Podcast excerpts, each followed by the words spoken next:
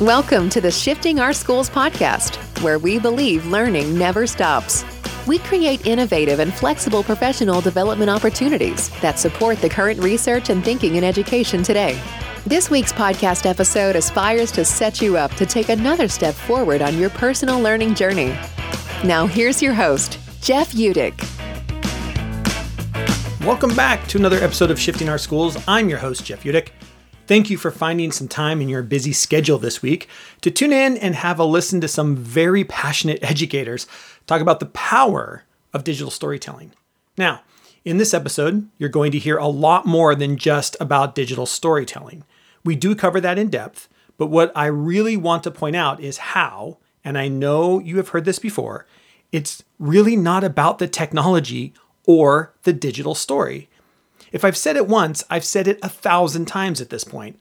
Learning happens in the process of creating, not the product that was created, which means we must assess the process of learning, not the product. All too often, we assess the product, and it's the product that determines the grade. Now, the product should be a part of the final assessment for sure. But if that is the only part of any lesson you are grading, you're missing the big moments. Learning happens in the process of creating and solving, not in the product that was created from it. So I ask you, where in your gradebook or grading system can you point to and say, right there, right there, I was grading learning as it was happening, and not a grade based solely on the product a student created? As we talk about digital storytelling today, you're going to hear us talk about it being the end of the process but it's in the creation of the digital story that the learning takes place, where specific skills are taught, knowledge is gained and applied, and pieced together to create this beautiful story worthy of an audience. Of course, when we talk about digital storytelling and technology today, the end product is as open as you want to make it. Yes, a digital story could be a YouTube video, or it could be an Instagram account, or a series of Instagram stories. It could be a podcast. It could be a website. It could be an infographic. Ah, infographics, the digital stories of data. When we talk about digital stories, we're talking about the product that is outward facing, that goes beyond the classroom and the gradebook. You'll hear in today's episode this idea of layering outcomes on top of outcomes. You'll hear Shay and Leanne talk about the UN's 17 global sustainability goals in which the three of us truly believe could, or rather should, be the backbone and foundation to all learning, and that any standards you have in any subject area should be brought under one of these global goals we have for the world. That leads us to using service learning as the approach we use to motivate and empower students to take action in their world. These aren't my goals, the school's goals, or even your country's goals. These are the United Nations goals, real goals worth working towards to make our world a little bit better for all of us. Digital stories are the products students produce to share their passion, interest, and outcomes. But again, the website a student create is not where the learning happens. The podcast that is created is not what should be graded. No, the learning happens in the process of getting to the story of learning deeply about and coming up with solutions for one of these 17 global goals. So today, as you listen to Shay, Leanne, and I talk and discuss the power of digital stories, we mix in these other terms as well, because in our minds, they are all part of the learning journey a student goes through. You're going to want to take some time as well to go through the show notes, as it's full of useful information and links. And if you really want to dig in and learn more, Join Leanne's course that starts February 10th called Becoming a Digital Storyteller. Be ready for some passion, and with that, on with the show.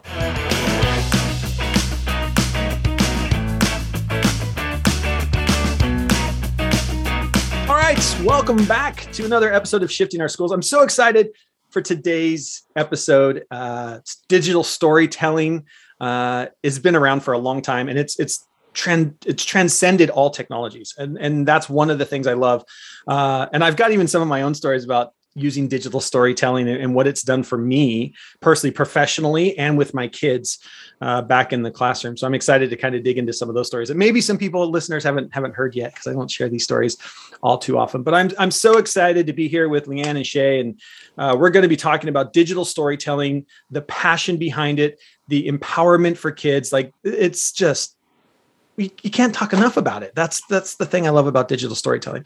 So we're going to get into it. And uh, Shay, let's start with you. A little background. Welcome to the podcast. A little background. Where are you from? What's your teaching background, and and what are you doing today? Yeah, thank you so much, Jeff, for having us today in your Shifting School podcast. We're super excited. Uh, I'm a huge fan. So yeah, I'm Shay Asencio. I'm proud Mexican. I've uh, been living overseas for uh, almost two decades, which is crazy. Uh, living in Africa, Asia, North America, and I recently relocated to Canada, where I'm experiencing proper winters. so yeah, it's it's great. It's been a great move. Uh, I was the CAS uh, coordinator at Luanda International School, where my love for service learning grew exponentially. And I'm currently working as an independent service learning coach and consultant, but I also have the enormous pleasure to work with CBK Associates and Orenda, Orenda Learning as a, an educational consultant. And uh, I met fabulous Leanne last year. She joined the CBK Associates team, and since then, we have been collaborating nonstop, which I love. I love. I love it working with her. Yeah when you find a partner that you just sync with, it it just makes life easier, doesn't it? It really does. Yeah. Yes. Yes. Make it's magic great. happen. Makes the magic happen. I like yeah, that. That's it. Leanne, how about you? What's been your journey?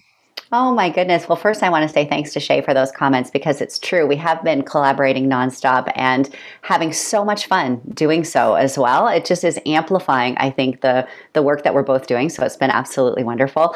Um, I'm a Canadian and uh, I, I, started my teaching career here in Canada after uh, being in the publishing industry actually for about 10 years. After we finished at university here, my husband and I started a very small publishing company in our in our hometown of Peterborough, Ontario Ontario, and we ran a little paper there for 10 years.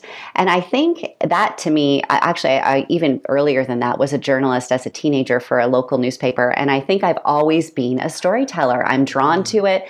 I have experienced the power of it in so many ways through all of those years working in journalism and media. And then when I transitioned into teaching, it was just natural for me to continue bringing those different threads into the classroom. So I worked as an English teacher for all of my, my career in the classroom, which started in Canada, but then moved overseas. Um, we went to South Korea first, and then to Kenya, and then to China. And uh, we were overseas for 15 years. And we also just this past June relocated back to Canada Canada. So we're in Ontario, not too far from where Shay is in Manitoba, and um, also experiencing proper winter for the first time in a very long time. And so I'm doing a little bit of work still for a school in Shanghai, also some work with CBK Associates, and also working independently as a facilitator, coach, and consultant. So very excited about everything that's happening. Very cool. Excellent.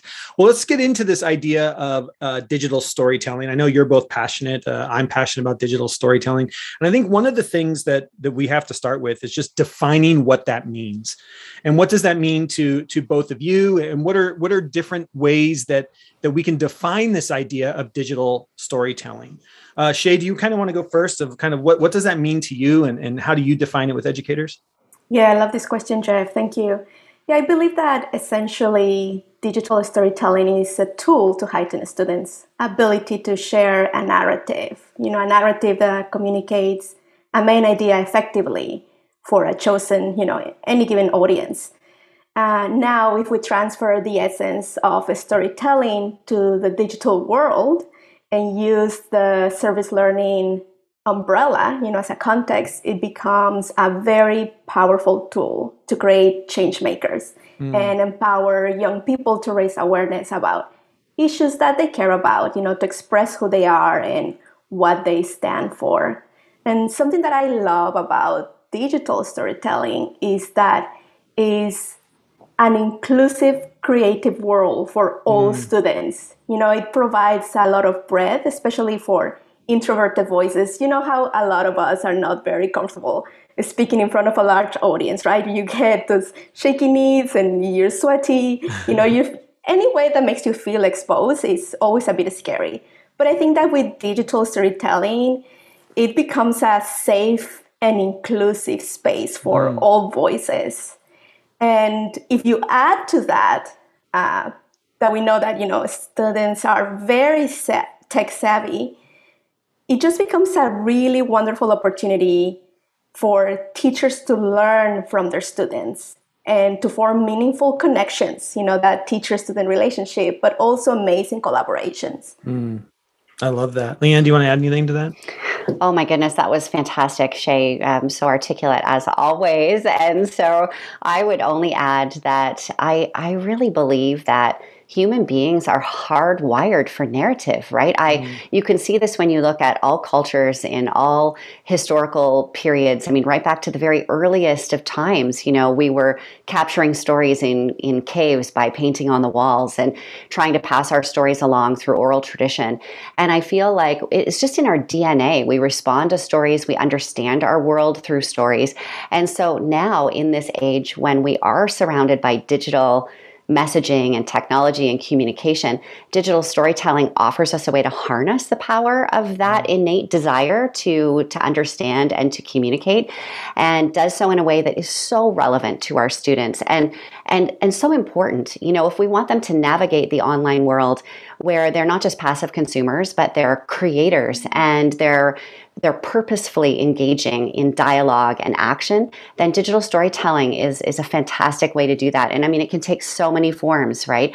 So yeah, this is all another thing I love in terms of student voice and choice and agency. It's like, okay, if you prefer to write, well, there's so many different things you can do to produce writing and in digital storytelling. If you're more visual, what about photography? What about video? What about art? What about so you know animation? Mm-hmm. Um, and of course, the podcasting, the videos. There's just so many opportunities for students to really shine, and yeah. and I love that too. And one of the things that I keep thinking about is, you know, we're we're constantly talking about this idea of of digital citizenship. And I don't even like hmm. that term anymore, but that's a different rant for a different day.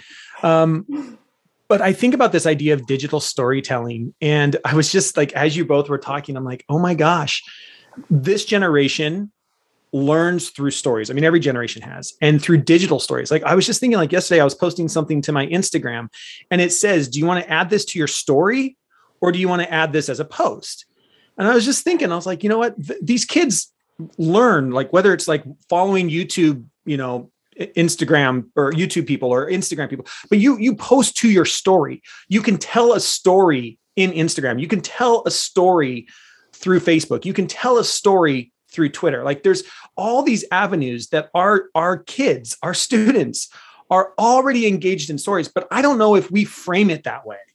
I don't know if we frame it in a way of like you see this influencer that you love? What's the story that they tell like there's a reason why that influencer is an influencer. It's because they're mm-hmm. telling you a story. Can we deconstruct that story? Can we look at the the peaks and valleys of story writing? They're they're just doing it in a they're just not doing it on paper. You know, they're script writing. I mean, there's so much that goes into being that stuff. People think you just pick up a camera and do it, and that's not the way that works.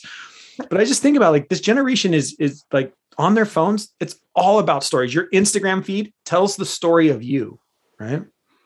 Mm-hmm.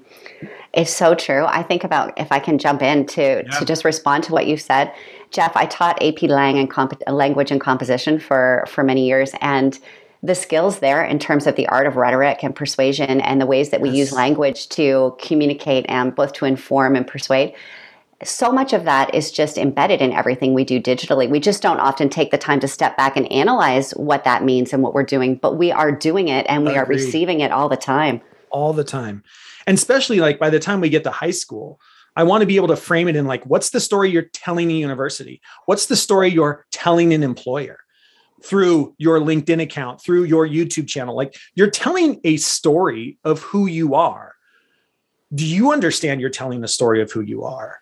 And I think we we have we've uh, this little rant here we've scared away from uh, in education from the social medias because we didn't understand it and i think if we could bring it into this idea of digital storytelling and yes there's other ways to do that. Like you talk about if you love to write go you can be self-published.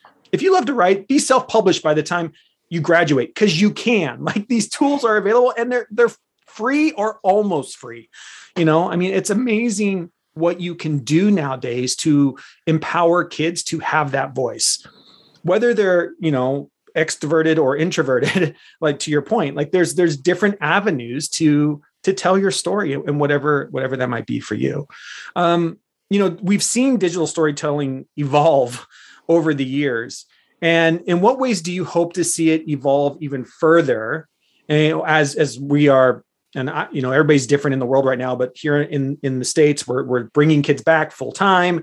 We're starting to not be three feet apart. We're starting to not have to wear masks. Like we're kind of getting back to this normal. And as that kind of happens wh- where do you see the this idea of digital storytelling kind of evolving in the future? Leanne do you want to take this one?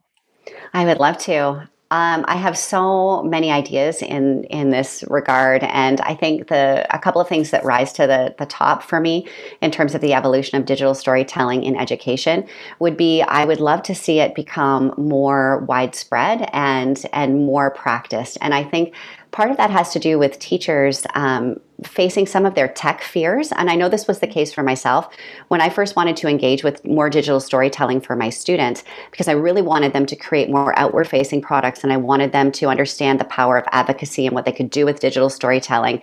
And so I, I wanted to go down that road, but I felt quite fearful of a lot of the tech. And it wasn't until I, I just forced myself to say, okay, I am going to, to do this. I'm going to be a co-learner and a co-creator with the students, and we're going to do this together. And I relinquished my need to have to be the expert in the room and to be a co-learner with the students. Mm-hmm. magic happened and I learned so much. And it, it, allowed me to become a digital storyteller in ways that I didn't think I could be.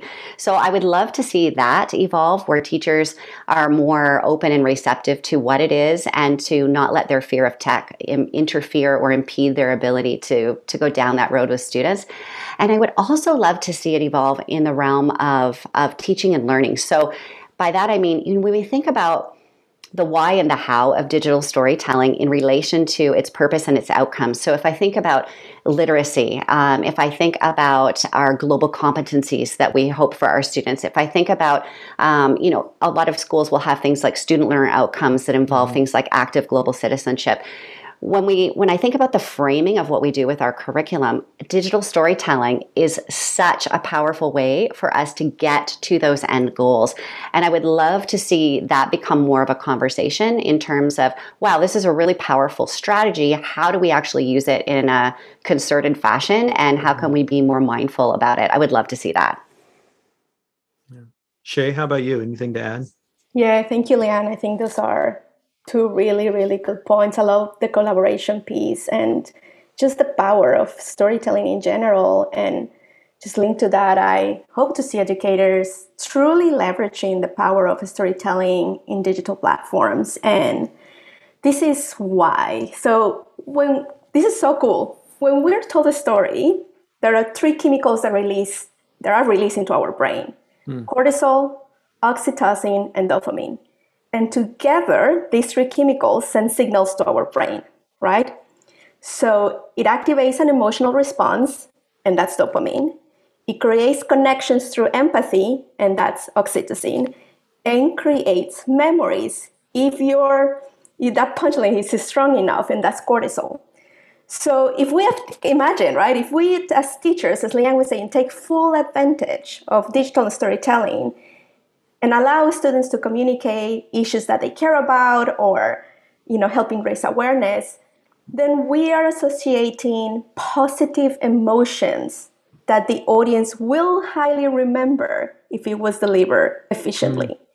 and let's just think about stories that have stuck with us over time right? You remember them because it created an emotional response and it created a deep connection through empathy consciously or unconsciously.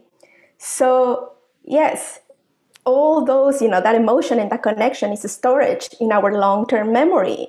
And that's and that impacts our lives.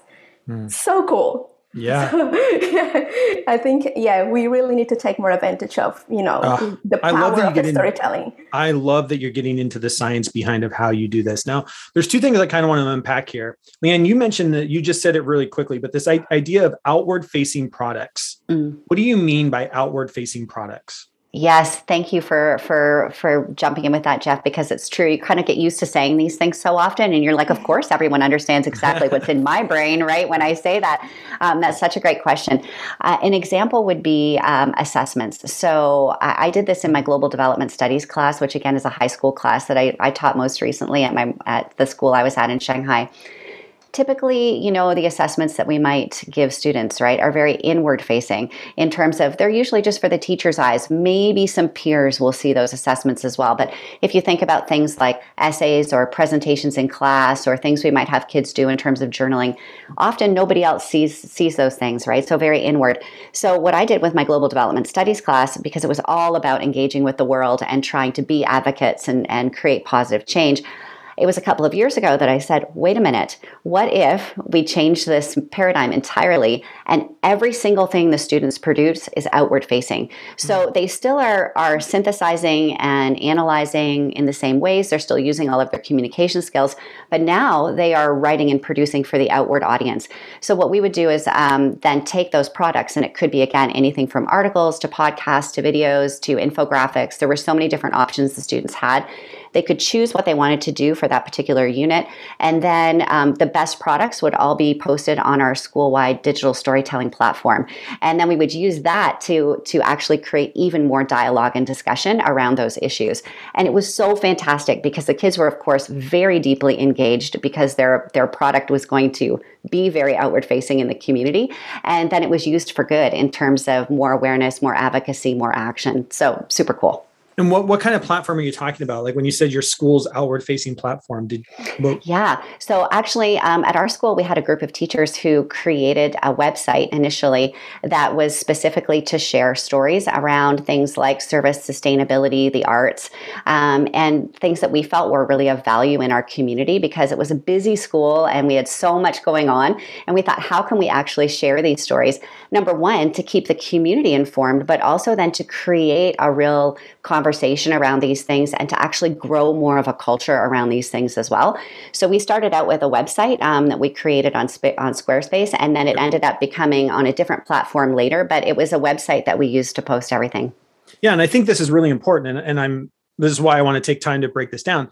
Is it it doesn't when you say outward facing website, there's already ways that every school district can do this or teacher, right? Like Google mm-hmm. Sites. You in Google Sites, you know, can there's go to the share setting and say public to the web and you can then upload like you still have it. You don't have to upload the video to youtube. You can put it into google drive. You can like there's a lot of ways to do this but that website is still facing outward. In microsoft i love sway. Uh, microsoft sway is a great yeah. quick way to make a beautiful website or even have the kids make the website that helps tell their story right? Website design is storytelling. When we talk about kids being able to code and being able to make websites creating a website tells a story and and i think we we need to be thinking about that as another way. That's writing like a lot there's a lot of writing and and use use of images and trying to get that emotional appeal for somebody to buy your product or somebody to you know engage with you as a, as a as a uh, consumer right? And i just think that th- there's ways that you can do this. Like google sites free. If you're a google school it's there. All you have to do is turn it on. Microsoft district sway beautiful platform easy to set up you turn it public, and all of a sudden you have a place where you can start hosting this stuff outside of your classroom, outside of your high school or your or your middle school, and and get it forward facing. The other thing that I want to just point out is one of the things that education, school districts, school leaders, and people who who want to try and shut this stuff down try to hide behind is this well they have to be over 13 great but once they're over 13 let's get them out there because they already are. Like I understand there's a 13 rule, but by the time you're 16, why aren't you posting YouTube videos? Why aren't you putting things on our school website around sustainability because that's a passion of yours? I understand that there's a there's a age, but once it's past that age, you don't have an excuse. Let's let's get this stuff forward facing. Let's help these kids understand what a digital profile is and how do you tell stories through a multiple different tools whatever tool is is relevant for you based on what your comfort level is. I think it is is really important. Shay you took us through kind of some of the you know what's happening in the brain when we hear stories. What's the other side of that as a student who's producing these stories? What, what's in it for for the kid as they're going through the process of creating a digital story? What, what's that process like with kids? I think that you know, as educators, we have a really big responsibility to break down, you know, like all these skills and learning for them. And I know a lot of schools are, you know, inquiry conceptual based schools and but we need to remember that there's time for explicit teaching, right? And and that's mm. built into these type of approaches. So having that time to explicitly teach, for example, this, you know, like this is what happens in the brain yeah. when you deliver a powerful story. Students need to learn and know that. Yeah. Or in order to, you know, uh, convey uh, a strong message for your audience to deeply connect, this is what you need to do. You know, like these are the words that you need to use. This is the structure that you need. So that explicit teaching mm it really sets the students for success. Just having that time, right, yeah. to to deliver and to prepare them with these skills and concrete knowledge. Yeah. And what I love about that is those explicit teachings are the standards. They're the standards we're supposed to be hitting, which is, and I'd love to hear your guys is like, how do you handle this conversation? Because there's a conversation I have a lot with educators.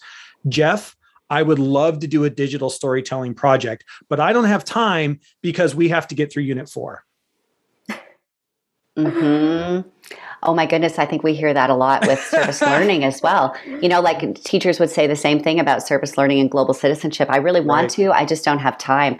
And and I my response to that um, for myself and for and for other teachers as well is you know we are going to have our unit progress and ha- and fill the time that we've allocated for it but what are we going to do to make sure that that time is most effectively used and that it has maximum impact for students? So, if it's a matter of me making a tweak in my design of the unit so that I can embed things like digital storytelling and service learning and other global citizenship tools that are going to foster deep learning and deep engagement for my students, I think it's crazy if I don't do that. Like, really, all of these things, what do they equal? Good teaching, right? So, who doesn't want to be the best teacher they can be and have the best learning experience for the kids?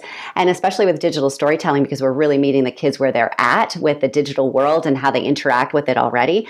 I feel like it's a grave oversight if we don't recognize that our students need our help to navigate the spaces and to do that in a in a, in a really good way. So, yeah, I, I think the time. Um, argument is is a real one, but I think it's one that's easily surmounted by that reframing and, and thinking about the mindsets. I yeah. 100% agree, and that's where always I, I try to get teachers to like, like well, you we're going to use the same time. We're going to use that time differently, right? We're going to structure that time in a way that allows you to still meet your standards. You're still, I know you have to do, you know, reading of this story, but that's not what the outcome has to be, right? We can we can we can reframe the way that we have the time right? We have a structured time whether that's a 50 minute class period or four weeks for a unit or whatever time constraints you have. It's about restructuring that time so that these projects become the learning. They're not like i have to do the learning and then oh if i have time my kids get to do a project.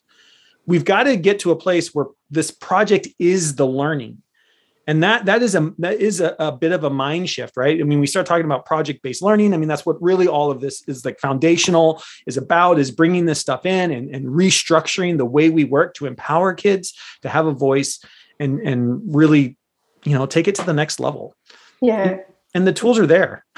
Yes. And just jumping in there a little bit uh, jeff and leanne i think that we need to remember that digital storytelling is literacy Mm. And literacy lives across all subject areas, right? Uh, no matter the approach, it lives there. So if the chemistry teacher is teaching, you know, I don't know, about molecules and, and they have to represent it in a digital space, they have to be taught how to create that representation. That's yeah. literacy. So I think that the time is there. It's just, as you were saying, it's a matter of shifting, right? That yeah. the way we use time and the way we're teaching. I love that you know there's so many ways that teachers can continue to dig into this idea of using uh, digital storytelling in their classroom. Who are some of the influential educators who inspire you in your practice? And we'll make sure that there are links to all these people in the show notes.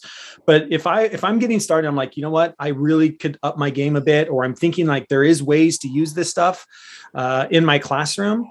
Where who are some people that they should be starting to look for or following on twitter instagram or you know, out on the web or places they can go for resources. Shay, do you want to go first? Sure. Yeah, that's uh, this is a really tough one, Jeff, because there's so many inspirational educators are there out there. Um, so I can be here for a while, but I'll jump in with three. Uh, I love Katherine Berger's Kaye work. She's always inspirational. So you definitely check out their website, cbkassociates.com. And she wrote the complete guide to service learning. So yeah, if you can download it or buy the book, you should have it in your bookcase for sure if you're a teacher. Uh, she works with educators around the world, and I know her approach to service learning has impacted tons of educators. And uh, yeah, so very holistic approach that you definitely want to check out her work. Uh, I really am inspired by the work that Lawrence Myers does. He is currently working as a service learning coordinator at the American School of Dubai. Uh, he also works for Compass Education. So uh, check out his. He has a Facebook group. It's called um, Sustainability and Service Learning. So yeah, look it up, and it has hundreds of educators, and it has become a really supportive community. So join it. And I know, I think that recently he actually talked to Dr. Jane Goodall. So everything oh, he wow, publishes, cool. yeah, it's so cool, so inspirational.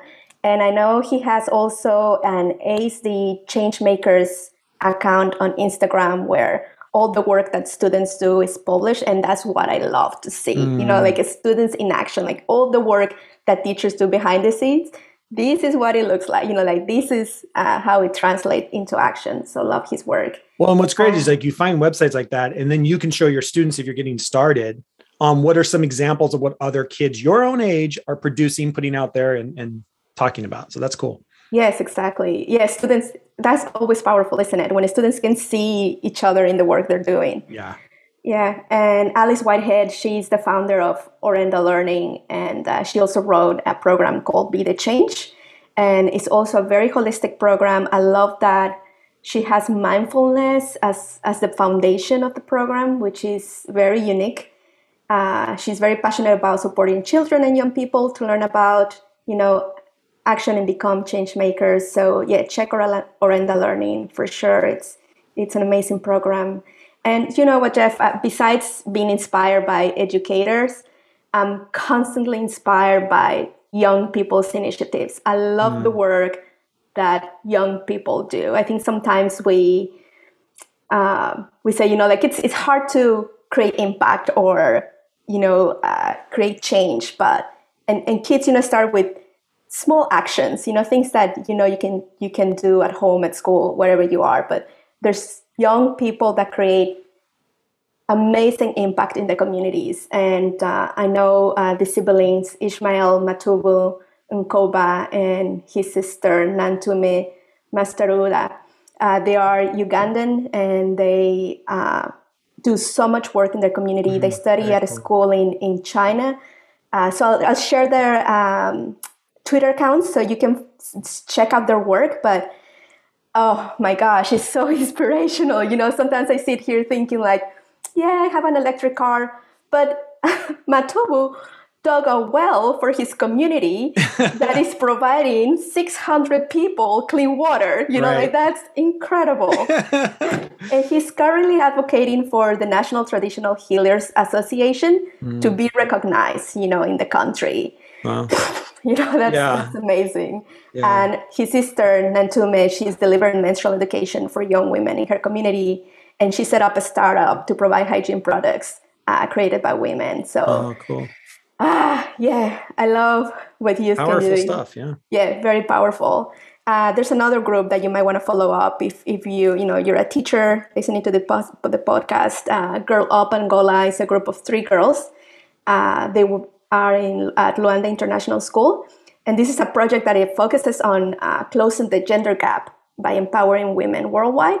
Mm. And uh, so they started this in Angola, and they want to empower women in the country through community-based initiatives. And they're partnering with non-for-profits, orphanages, and so many other groups. So, yes, stop Very me cool. because I yeah. can keep going on and on. well, it's true though. I mean, there's so many great things out there, and there's already. I think that's one of the things that is really interesting about this generation. And I do a lot of work, and people who have heard me some of my keynotes, I dig into this generational these generational divides we have. And one thing about this generation, not only are they out there making change, but they're telling their story. It wasn't that there were kids like when I was in high school, I'm sure there were high school kids out there that were making incredible changes. We didn't have the technology to share that story. You might have been known in your community for doing your your thing, right? Or you had to have somebody help tell your story, a newspaper, or you had to get on television. Today, you can have your t- your story told and you have this way of spreading goodness in the world. And I think we we as a different generation just have to understand this is the way this generation works. I would love to sit down with some high school kids and say, who are people that inspire you? And yes. why and where and how?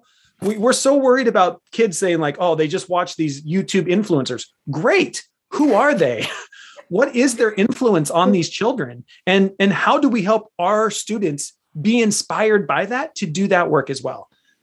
It's it's just oh, it, it's just a different generation and we we have to understand. We we can't just keep shutting them down and saying oh i'm sorry we just don't do instagram at this school. Tough luck. This generation does and and at some point we've got to get to a point where you can follow people on twitter and be highly motivated to go out and do something better. You know? Yeah. Uh how about you? People that you follow influencers or people that you think people uh, other educators should be looking at Yes. Oh my goodness. Well, like Shay, I could go on for a very long time about this. Um, and so, a few people that that rise to the surface in my mind um, are are first and foremost Darcy Lens. So he is an incredible educator who himself, uh, I, I, just look at him and I think, oh my goodness, you are a sustainability superhero. He really walks the the talk of what it means to be sustainable. Every single choice he makes as an individual speaks to hope for the future because if we could all live in the ways that he lives um, the world would be a different place. And you know sdg number 12 with res- responsible consumption and production mm-hmm. would be would be hit so so quickly. And so i love darcy. He has an organization called teaspoons of change and it's very impactful for students because it helps i, I think students understand wait, my individual my individual choices do matter, and here are some things that I can do to make a difference. I just actually sent a, a letter to Darcy because one of my students who's graduating this year uh, saw Darcy speak when he was in grade nine, and then again in grade 11 had an opportunity to do a workshop with Darcy. And he wrote his college essay about the impact of, of those moments in his own life journey and, and the type of person that he now wants to be. So I really highly recommend following Teaspoons of Change and checking that out. Um, in addition, Steve Sostak and Aaron Moniz from Inspire Citizens. Oh my goodness, amazing educators. And they are doing powerful work with digital storytelling and with all kinds of things related to the global goals. And they have created their own empathy to impact cycle, which is which is very much like service learning, but more focused on like a curricular framework for teachers to use. And it is really powerful. And they do incredible work with educators. Definitely check those those guys out. Another educator is a friend of mine, Dagny Firth and she doesn't have any contact that I can put out there for people to follow because uh, all of her stuff is kind of in house with what she's doing. But she teaches this course called Storytelling Agency. Mm-hmm. And it is so incredible. It's it really harnesses traditional storytelling, but also, of course, spills into the digital realm in so many ways. And it's a deep, deep, deep dive into the power of storytelling. And she inspires me with what she does with her students. They they have written books, they have published books, they have engaged with websites and podcasts. They work with Syrian refugees living in you know nearby countries and telling their stories. It's it's incredible what they're doing. Um, and then again on the student angle, I love that you brought that up, Shay. Um, two students I would like to highlight, and I think that their digital storytelling just showcases so much of what we hope for in our students mm-hmm. doing this work. Um, they're two Canadian kids. Um, their names are Ayush and Ananya Chopra, and they are actually the student representatives for this year's global project for the global goals. Wow. And they have a site called SDGs for Children it's amazing.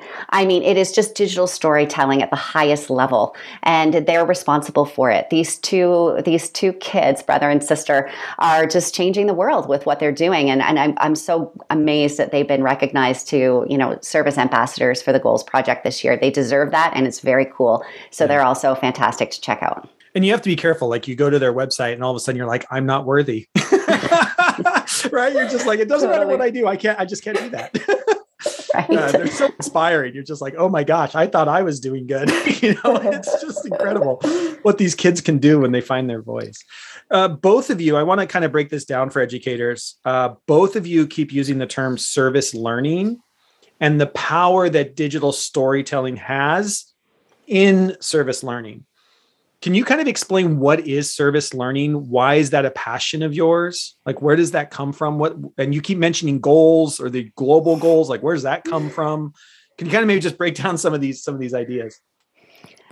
For sure. Shay, do you want me to jump in there first? Go, go ahead. Yeah. Yeah. Okay. Um, so, service learning is an incredible, again, way of teaching that allows your students to take the knowledge and skills that they're learning in your class and apply those that knowledge and those skills to a real world situation.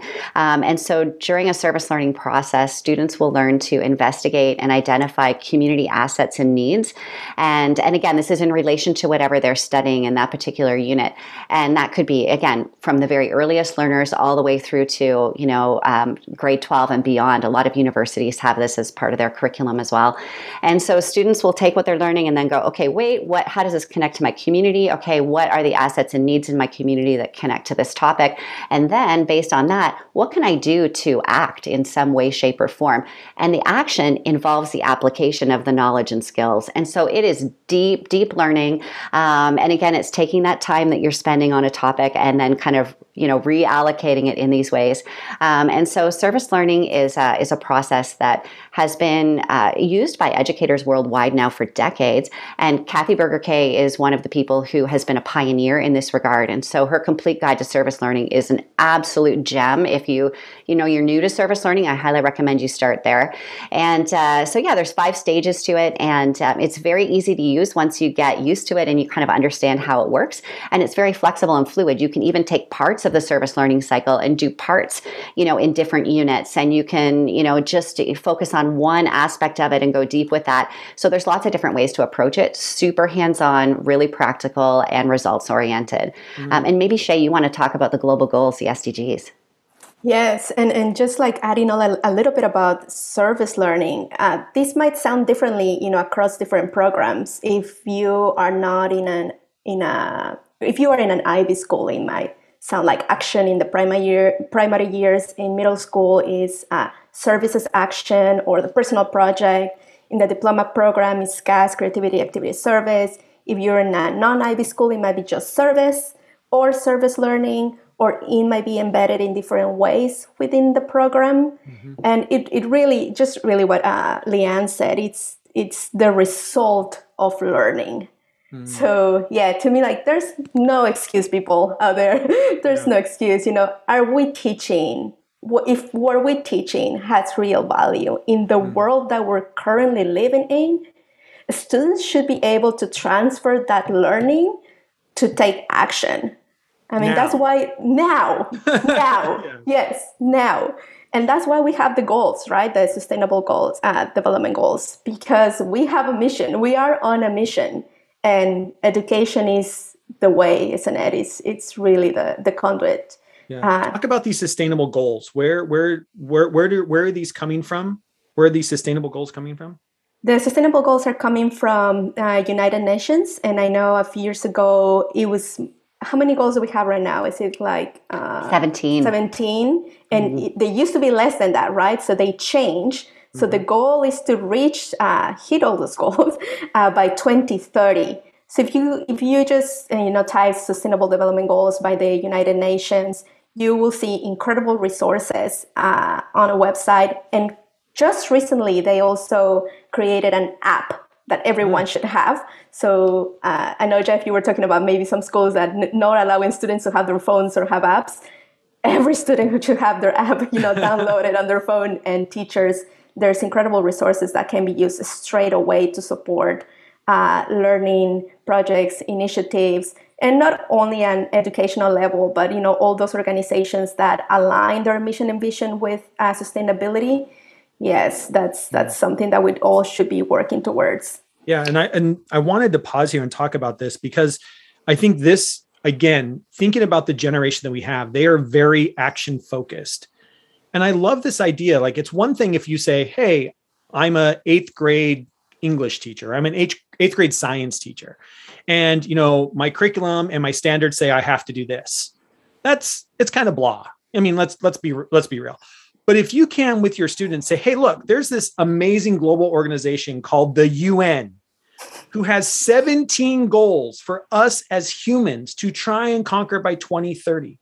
Let's go look at those goals.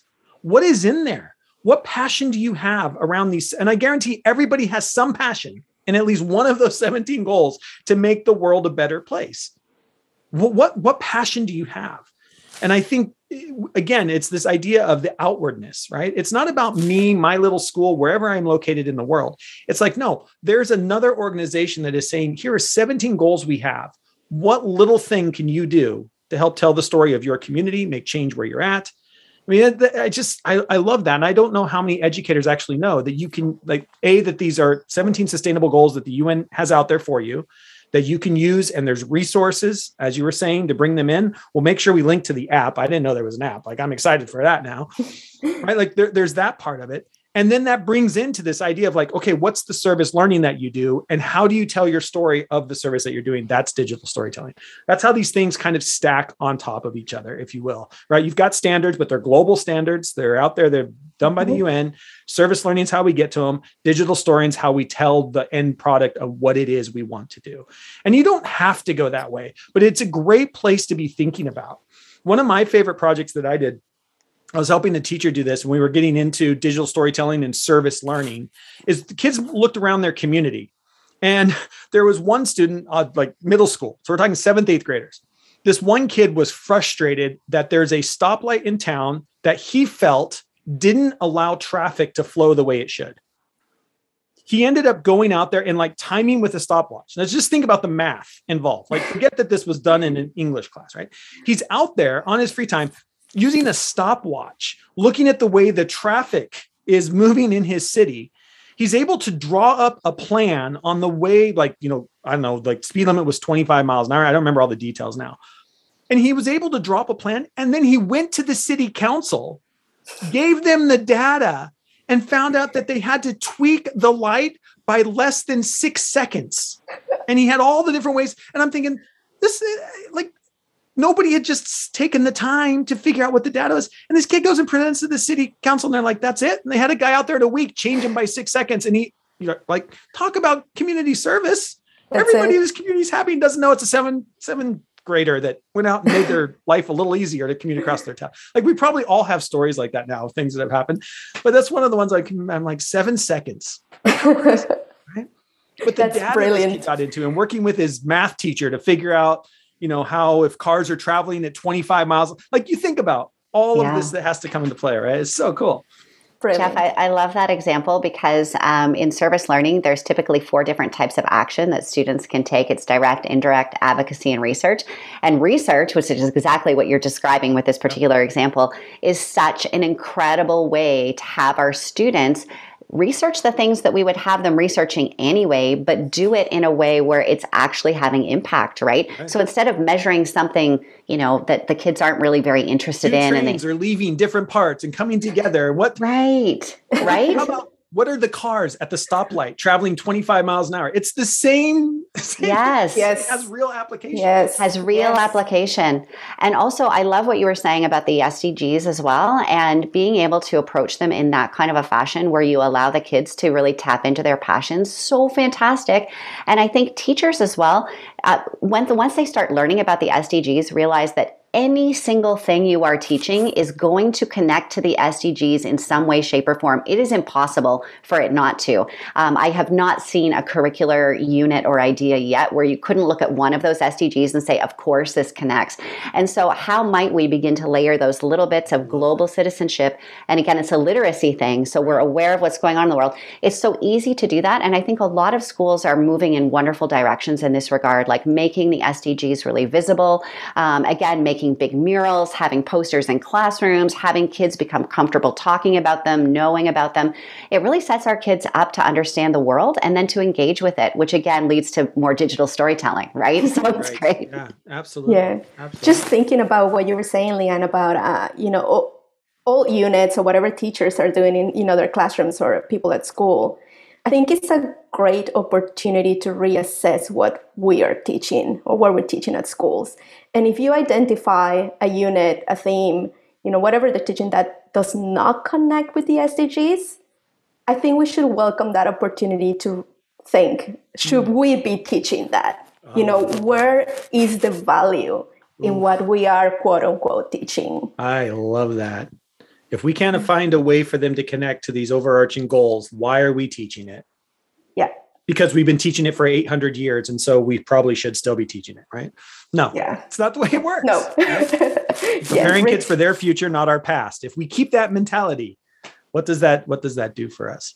Yeah. Um, as we kind of start wrapping this thing up here, I want to kind of talk about what are some of the tools that you that uh, you guys really recommend for teachers. I know that there there's a host of them out there. Um, but as you you do this a lot you support teachers a lot in this work what are some of your go-to tools to put, have teachers maybe put in their toolkit uh, as they kind of go through this? Leanne do you want to you want to take this first? And we'll make sure there's links yeah. to all this in the show notes. This is going to be a really long show note people. So be ready to go into this show notes. We got all links coming out, uh, coming out their backside here. So, Leanne, let's so, get started with you. I would love to, and so many links. Oh my goodness! I, even in putting the the links together to prepare for this conversation, there were so many more. And actually, I would love to add more to the show notes as well, because there's so many. Um, so yeah, a couple of things that um, really, again, I, I, think are vital for me and, and the ways that I engage with teachers is if I think about storytelling. Um, one resource that I would love to share is there is a beautiful uh, resource that UNESCO has put together that is all about storytelling for inter intercultural understanding. Oh. And while this resource, in and of itself, isn't a digital storytelling resource, it is so foundational because it's all about the mindsets of understanding stories and to really approach stories in a way to activate more active listening, but but with a specific goal in mind like how do i understand this person um, and and what in the ways in which i may be like this person or not like this person and their experiences, how they differ from mine or how they might be similar to mine. But how can I really just stop for a moment and really mm. open my eyes to this other person? And I think that that to me, in terms of mindsets for global citizenship and for service, if we can't do that, then we're going to uh, go down all kinds of wrong roads, right? In terms of the assumptions that we make and the things that we may do. And so I love this as a resource because I think it really behooves us to stop sometimes and think, okay, wait, wait, wait. Before I even start to think about telling stories, what stories do I understand and what stories am I listening to? And how does that shape my understanding of the world? So that's a resource that I think is very, very um, helpful. Um, I love for podcast creation um, a site called Soundtrap. And I was just introduced to this a couple of years ago um, by actually Donna, who was working for Inspire Citizens when she was helping me with my storytelling skills. And I'd always been scared of podcasting. I just, I, I don't feel like I'm very good at, at audio editing it seemed scary to me. And so I didn't know where to start. And she introduced me to this site, and I love it. I love it because you can actually take your audio file and convert it to text. And then when you edit the text portion, it it edits the audio for you. Yeah. And I was like, "Oh, this is so helpful for me because I don't know if I'm as as, you know, skilled with yeah. editing the audio." And and it's given me confidence with podcasting and it's allowed me to to say it's okay to try things, to fail, to try again, to learn, and it's actually a really fun process. So I would highly recommend Soundtrap. And then for writing, I have been exploring recently some new tools for creating books. And again, as you were talking about being self published earlier, there are so many amazing things out there. And so, a couple of ones that I really like are there's one called Storybird, and then I, and this other one, excuse me, called Culture Street they both have really incredible resources for creating picture books, mm. for creating other types of long form fiction, and they're beautiful. You can pick from their illustrations, Great. you can easily move things around and create something beautiful. They're both fantastic. So I would highly recommend those two. Awesome. Awesome. Shay, keep us going. All right, so I'm gonna jump in there. Uh, yeah, just a reminder to download the SDG app, which is very new, so everybody should have that And there's also a, a site called sdginaction.com. Uh, and it walks you through what is happening in your community or the region where you're at. And I think that's why I love that because it contextualizes the action that you're taking. So you can browse for actions, join the ones that you're keen or you know it seems interesting, and you can create action. So mm-hmm. check those ones out. And, and what I love about that too is that anyone, you know, like uh, students, uh, teachers across subject areas can can benefit from that uh, site. And of course, if you head to CBK Associates, you'll find a lot of resources for free, from articles to podcasts. There's some of um, um, you know recommended uh, books as well, which I love because literacy is an excellent entry point to inspire action. Uh, yes, so loads there. And uh, yeah, stay tuned. Uh, we're offering a course later on uh, called Service Learning Foundations by CBK Associates, uh, Leanne, Kathy, and I. So yeah, we'll if that's okay, Jeff, we'll might send you a little bit of info about, yeah. about that. Yeah. And uh, yeah, and I also want to invite educators to ask students, you know, what are some apps, what are some sites uh, that they love, you know, who are they streaming, who are they listening to. Uh, yeah, my son just gave me yesterday, put on my bedside table a Minecraft book. He was like, you need to read this because we're we're building like an eco-friendly house on Minecraft, and I'm sure I'm gonna beat you. So you better read that book. so,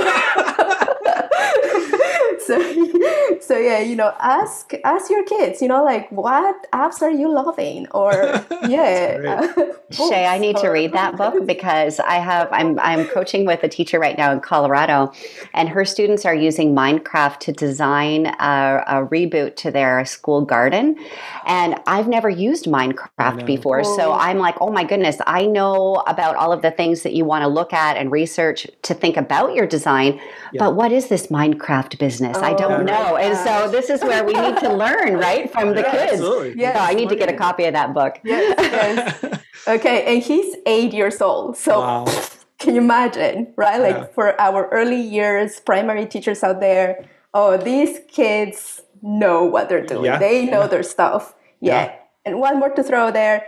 Leanne is offering a course, uh, which we mentioned before, becoming a digital storytelling uh, teller. So yes, join her course. Leanne, yeah. do you want to maybe want to oh, jump in there? Yeah. I would love to. Yes, the course begins on February 10th, and it's a four week course for educators. And it is really meant to be an amazing kickstart for anybody who wants to either jump in for the first time to digital storytelling or to grow their digital storytelling skills. And I am so excited about the course because it is going to be jam packed with ideas, resources, apps, ways of doing things, and also connections to other educators who are doing amazing work in this field. So I have a lot of people coming in to participate in the course. And so if you're looking for, for any kind of inspiration in this regard or any kind of how to, then I, I really am excited about the course. So it starts on February 10th. And the, again, the link will be in the show notes, I think, which is great. So, yes, shameless promotion. If you would like to join, we would love to have you in the course.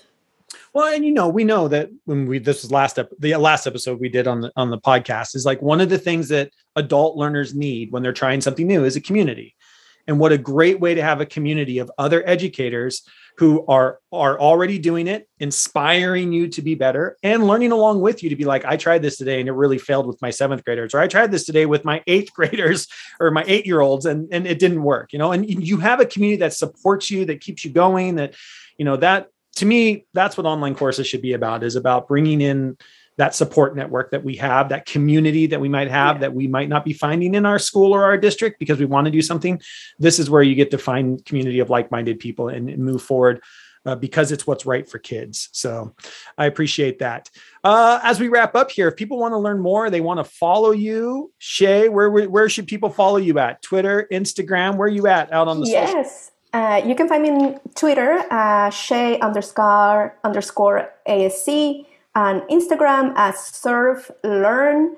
Uh, I love posting there the work that students do, whether they're advocating for uh, organizations, uh, any opportunities there, you'll find them there.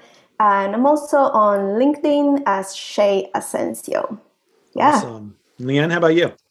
Yeah, so for me, Twitter is Leanne Lavender, and it's all one word, but with the two capital L's. Um, on Instagram, it's lavender underscore service learning. And you also get to see on my Instagram uh, a lot of things about nature and yoga, because those are also two things I just love and I can't stop posting about, even though I'm like, it's not service learning, but you know what? I love it. So it's going there too. So it's a real hodgepodge of things, which is great. um, and then on Facebook as well, and it's leanne.cole lavender on Facebook. So yeah, that would be great to connect with people. Yeah, and we'll make sure again all those links are in the show notes. You're going to have a long show notes if you're listening to this one, so you'll have to dig in there a lot. But there's just so much when it comes to digital storytelling. Um, and as we wrap up, you know, I talked about the beginning. I'll tell some of my stories. My first venture into digital storytelling was 2005, and uh, I was a tech teacher at the time at Shanghai American School, and I was like, I've got to figure out what this like digital storytelling thing is. So you got to remember 2005 to put this in perspective, YouTube is one year old. Like, let's just think about this for a second, right? So I decide that I've got to, before I'm going to have my kids do it, I've got to make a digital story. So I had this just like dating this, right? Windows XP. Let's just think back. Windows XP. Oh. and so I'm using Movie Maker XP or whatever it was at the time. And I needed a script. And I'm like, okay, well, what am I going to make a, a, digital story about? So I went over to Wikipedia and I basically copied and pasted the definition of Web 2.0, right? Because this was like the thing in 2005. So I, I copy and paste that into a Google Doc and I kind of, you know, edit it a bit. But basically, what I'm doing is I'm reading the Wikipedia entry for Web 2.0. I then go out and I either make images or I find images off the internet that I kind of put in as just still images. They're just still images with my audio underneath it. Like it's the most basic digital storytelling thing you could do. But I had to like nobody had ever done this before. It's 2005. Mm-hmm. So I upload it to my YouTube channel. So fast forward, it now has over a million views. And it is wow. horrible. It is so bad. it's it's like it it sounds like like some people have left comments like they sound like they're reading this off of yes, I was reading this off of basically Wikipedia. That's what it sounds Oh, that's but that brilliant. was like my first venture into it. And then about two, three years later, so that was like 2007, 2008, something like that. I was teaching a middle school tech class and one of the things that we had to do in the curriculum was like, look at the history of technology. Like, what's the history of technology? So I had students who told the history of IBM. Uh, one student told the history of a jet engine. One student told uh, the history of um, Cisco. Because, right, we're talking Google isn't even on like Google is nobody knows Google at this time. We're like Google's mm-hmm. just becoming new, right? Like this so early days. Well, we didn't have anywhere to post them. And we're all still trying to learn out the internet. Nobody has a YouTube channel except me because no kids aren't allowed to have them. And we're in China, so Google's kind of blocked or starting to get blocked back in the day. It wasn't at first. And so I uploaded all of these students' history, history of IBM, history of a jet engine. Like I, I don't even know. There's like 26 of them that I upload to my YouTube channel as that idea of forward-facing products. Like I wanted to show kids, like, look, we're gonna not only are you making the history of jet engine, you're not making this for me oh, you're going to make this for the world, right? And every single one of those videos has hundreds of thousands of views. And my biggest regret is, is like I own those videos. I want the kids to own those videos. Yeah. I want the kids to own those videos. But we weren't at a time and place where that was available to us. And I think about if I was teaching that today, I'd probably do the exact same thing. Like we have to study the history of technology. Pick something in the history of technology. Like you love PlayStation, tell me the history of all these PlayStations and how they've influenced gaming over the years. And you know what you're going to do? You're going to start your own YouTube channel. By the way, they already have one, and you're going to post your video. Right? Yeah. I mean, there's so many just little things that you could do about it. Uh, but man, I still every once in a while, those somebody leaves a comment on one of these videos. They're like, "This sounds like a seventh grader," and I'm like, "It's because it was a seventh grader. That right. was a seventh grader telling you the history of a jet engine." That's why it sounds like a seventh grader, and that's okay. You know, I love that because you're also. I mean, when we think early days, I, it's so fascinating, right? Because I remember with ninth graders, often as I was teaching English and and doing, I, there was this wonderful novel by M.T. Anderson called Feed. It was a dystopian novel. If you haven't read it, oh my gosh, it's so good, right? So good. And we'd be teaching that novel. I'd be teaching that novel, and I'd say to the kids, okay, so, you know, when I was your age, you know, the internet did not exist. And the, I remember so many times a student would look at me and say, How old are you? you know? And, and it, but it just speaks to how rapidly things have changed yeah. in this way. And when I think about that, I get so excited because what's it going to be like in 10 more years? Like. I think digital storytelling is just one of these amazing you know communication vehicles that's expanding and evolving and it's exciting to see what's happening yeah it's incredible. And just the uh, the amount of avenues these kids have. I mean, the avenues that we all have, not just kids, we all have the opportunity to tell our stories, whether you're on Twitter or Instagram. Like we have opportunities to tell our stories. That's what the world's about. And we just have ways to amplify that now and, and tie those in. And we've got to, at some point, we've got to realize that and support our kids in preparing for a future of stories. Right. Yeah. The stories. We don't write to back to the beginning of this podcast, we don't write on cave walls anymore. We tell stories in a different way, and we've got to also be telling stories in a different way with our kids. So, yeah. All right. Well, that went a lot longer than it was supposed to, but thank you both for hanging in there. and I feel like we could keep talking for hours and hours. I love it. So, thank you both for joining us. Uh, really appreciate it. We'll make sure all those links are in the show notes. If you're still listening uh, an hour or so in, thanks for hanging with us. And hopefully by the end of this year, a little excited about getting your kids to produce some outward facing products, talking about service learning, making sure that what we are teaching them is applicable today. And you can use the UN sustainability goals if that wants to be your focus. There's so much out there. Uh, Leanne and Shay are here to support you along with us over at Shifting Schools. We're here to help us all do the great work of preparing the next generation. So thank you both. Appreciate it.